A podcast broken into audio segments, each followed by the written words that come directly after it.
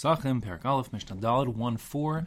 And now we'll discuss the various times, the deadlines that occur on the 14th of Nisan as the deadline of midday approaches. So, first, let's just understand as far as the deadline of mid- midday approaching, everyone agrees, of course, that on Pesach itself, you may not eat chametz, and if you do eat chametz, there's a penalty called karas.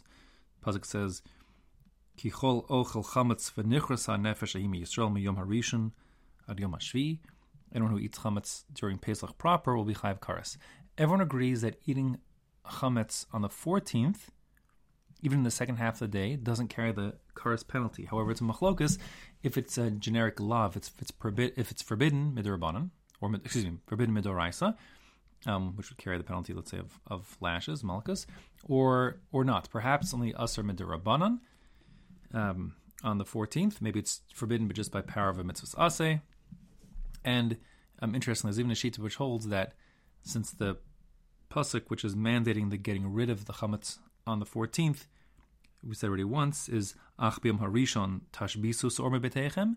On the first day, meaning the day where you bring the Korban Pesach, the 14th, rid your houses of the leavening agents.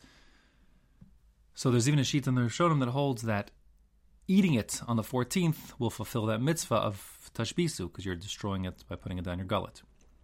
Whatever the case, whether it's asr, medoraisa, medorabanan, everyone agrees it's asr to eat chametz on the second half of the day of the 14th, from midday. So now we have to just have a bit of a discussion on how the hours work in the Mishnah. So many times throughout the Mishnayos, we refer to Sha'ot, hours, and the fourth hour, fifth hour, sixth hour, etc. Um, according to most Rishonim, and most Achronim for that matter, and the Halacha Lamaisa, uh, we go after what are called Sha'os Zmanios, which are variable hours. The idea being that um, the way you tell time is by the sun's movement, and the sun, although everyone agrees there are 24 hours in a day, right? That's the amount of time it takes the sun to spin once on its axis from sunrise to sunrise or whatever. Um, the day has two halves. There's the daylight half and the dark half. And in the summertime, daylight hours are longer. There's more daylight hours. Uh, I should say there's more time that it's daylight and there's less time of darkness. In the winter, there's more darkness time of 24 hours and less daylight hours. The question is, does that matter? So there are those who learn that, and this is the majority, and this is the halacha lemaisa, that we calculate the hours of the day based on the simple calculation that the day is divided into 12 daylight, daylight, daytime is divided into 12 equal slices. And in the summertime, those slices are a little bit longer, and in the wintertime, they're shorter.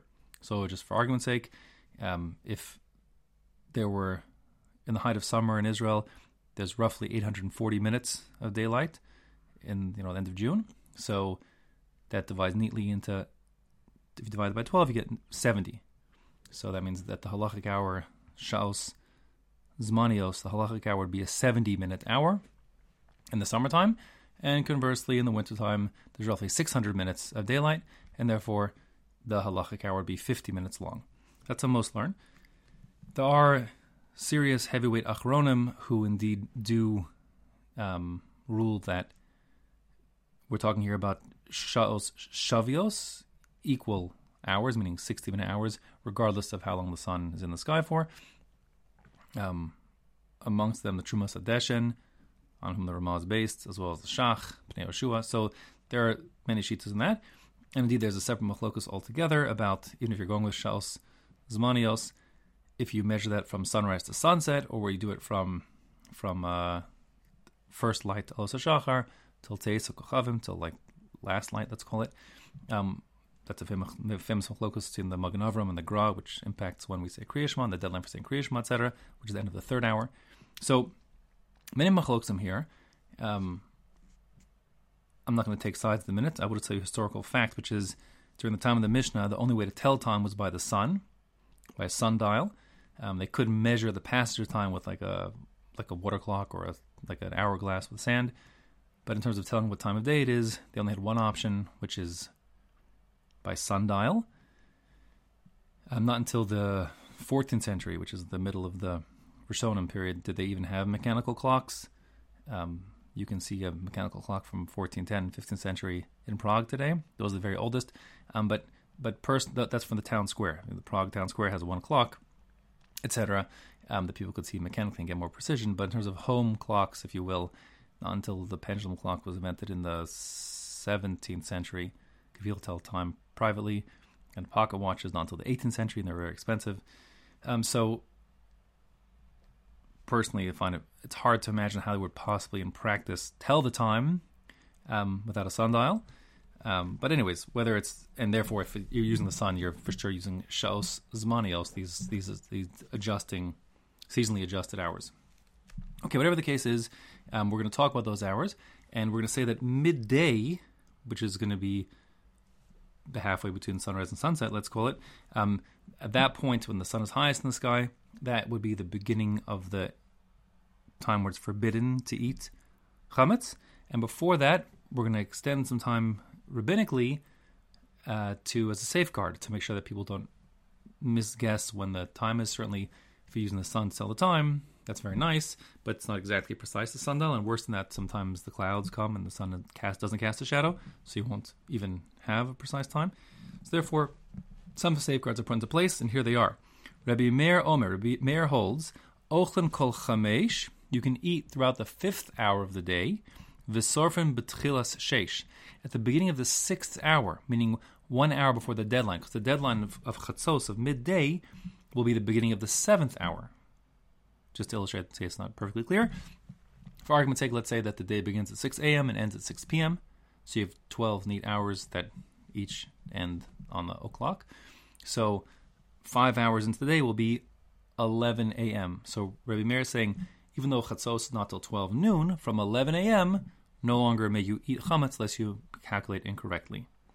Rabbi Yehuda is even more strict. He says, Rabbi Omer, ochlin kol arba, you can eat the first four hours of the day, meaning, for argument's sake, till 10 a.m., an example I gave before, and then vitolin kol chamesh, it's suspended for the fifth hour. That means that you can't eat it. Visor from shesh, but you do, and you do burn it at the beginning of the sixth. So that was the gist here. Now, just when they say surfen, when they say burn it, Reb Meir says you have to you have to um, burn it at the beginning of the sixth hour. So he, the point of burning is lavdafka burning for burning's sake, meaning as opposed to grinding it up and throwing it to the wind or putting it at the bottom of the sea. Uh, the point is that hana, getting benefit from this food, becomes forbidden. So, for example, you can't feed it, feed it to your animals. So you could, Meir holds you could eat, get benefit and even eat it throughout the fifth hour. In the sixth hour, you can't get benefit nor eat it. Rabbi Huda says um, we're not going to eat it from the end of the fourth hour, so meaning the fifth hour it's not for eating, but you still could get benefit. So totally means say you could feed it to your animals for argument's sake. Can't eat it, but you could get benefit from it. And then from the sixth hour, call it 11 a.m., um, no benefit nor eating it. Instead, at that point, it's time to destroy it so that you get rid of it uh, in time for the deadline, which were, was important to us. Rabbi Yehuda would hold that uh, past that, eating would be already in Isser, Isser Doraisa.